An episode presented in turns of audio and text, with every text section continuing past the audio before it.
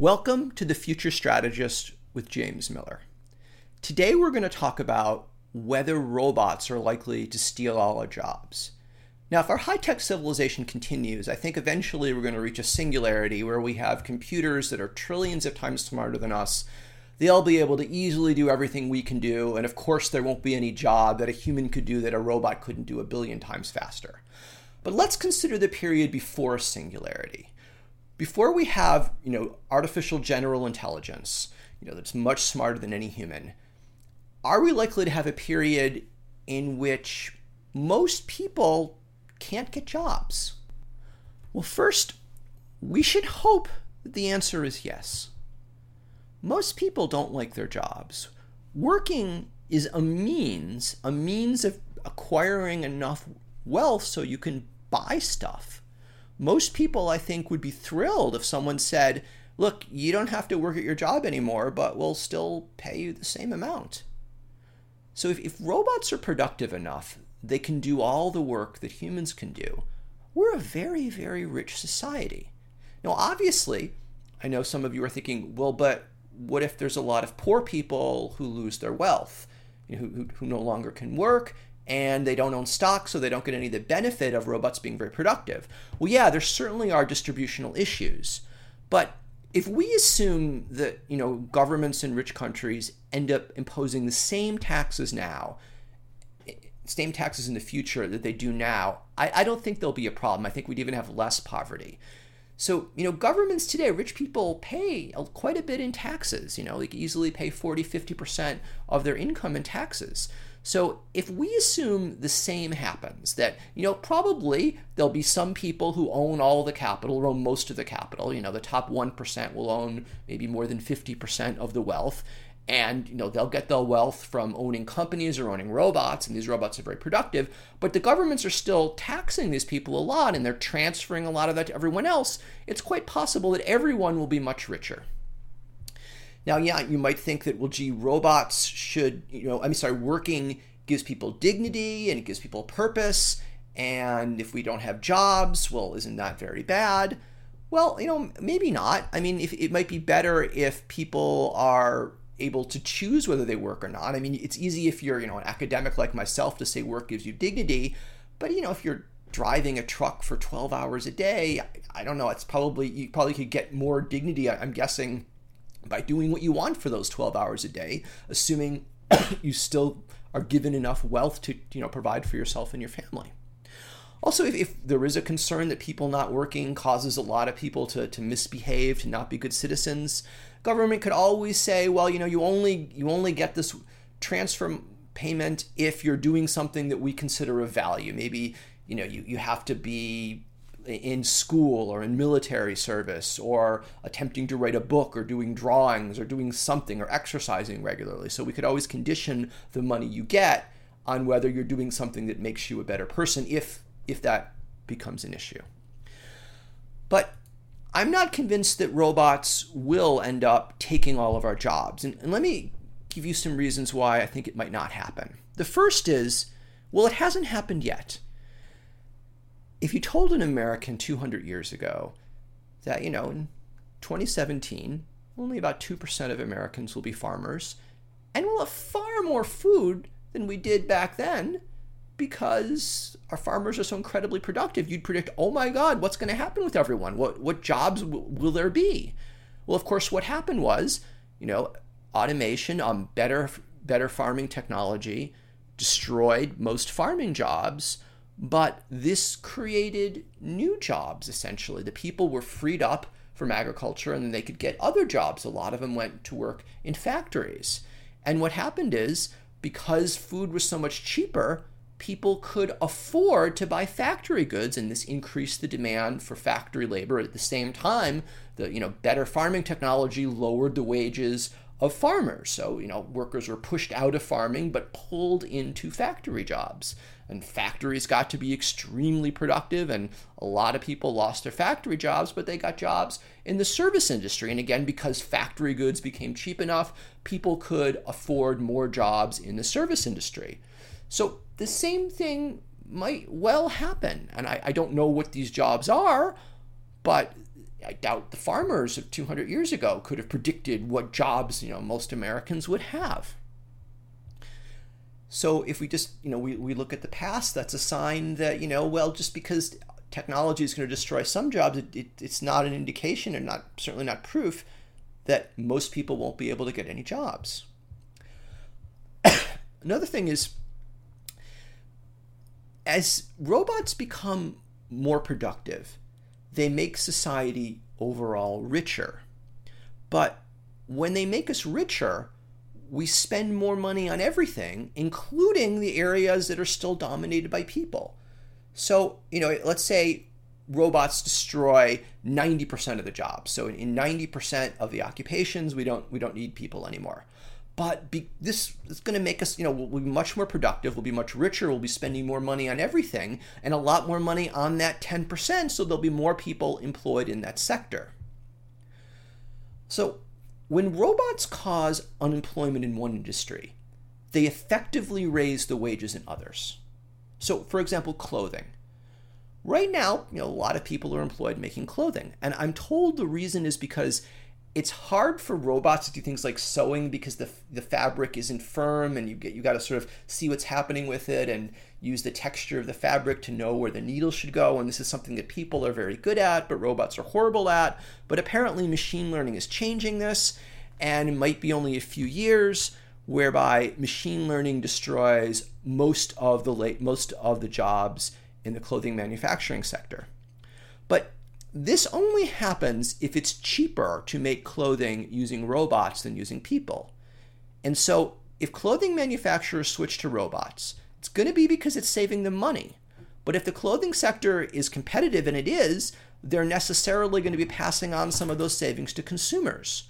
So, if you're not in the clothing industry, and automation takes over the clothing industry, you have to spend less money on clothing now. This effectively gives you a raise because your, your real salary is not the dollars you get, but what you can buy with these dollars. So, robots destroying jobs in some industries lowers the cost of making stuff in those industries, raises the wage in other industries, that industries would still employ people, and so this would cause more people to want to enter those industries.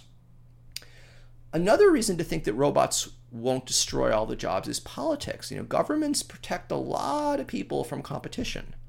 And they'll probably continue to do that after robots get very productive. They'll either outlaw robots doing certain jobs, or the government will just hire people. The government, like, well, look, yeah, it's it'd be easiest for us to have bridges built by robots, but we're not going to do that. We're still going to hire a whole bunch of people. So it's probably not good for the overall wealth of society to protect jobs from robot competition, but it's almost certainly going to happen. Now, the final point I want to make in why robots can't destroy all jobs is to talk about a scenario, but this scenario is impossible. So I'm going to tell you something and then I'm going to explain why it can't happen.